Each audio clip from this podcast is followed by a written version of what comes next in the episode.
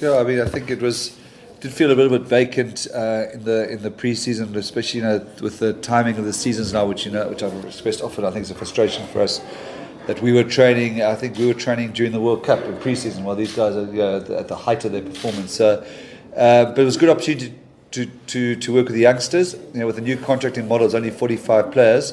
And you know, we had you know, seven or eight guys in Japan, a few long-term injuries, and uh, about six guys out on loan. So it was pretty small, but it's good for the longer-term future of the union.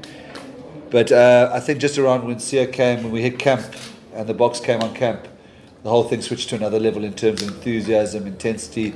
I think uh, we're getting to a stage where the youngsters are enjoying themselves, but they're starting to think, are we are a Super Sport Challenge team? And then suddenly the influx of 13 or 14 top guys has changed the whole thing. And the energy and everything has been brilliant. And I, I think from the, obviously he's been through a lot, an extraordinary amount, but I think the the return we get, hopefully the return we get in the gate of giving this Boks the extra three weeks off will manifest itself, you know, in, in competition.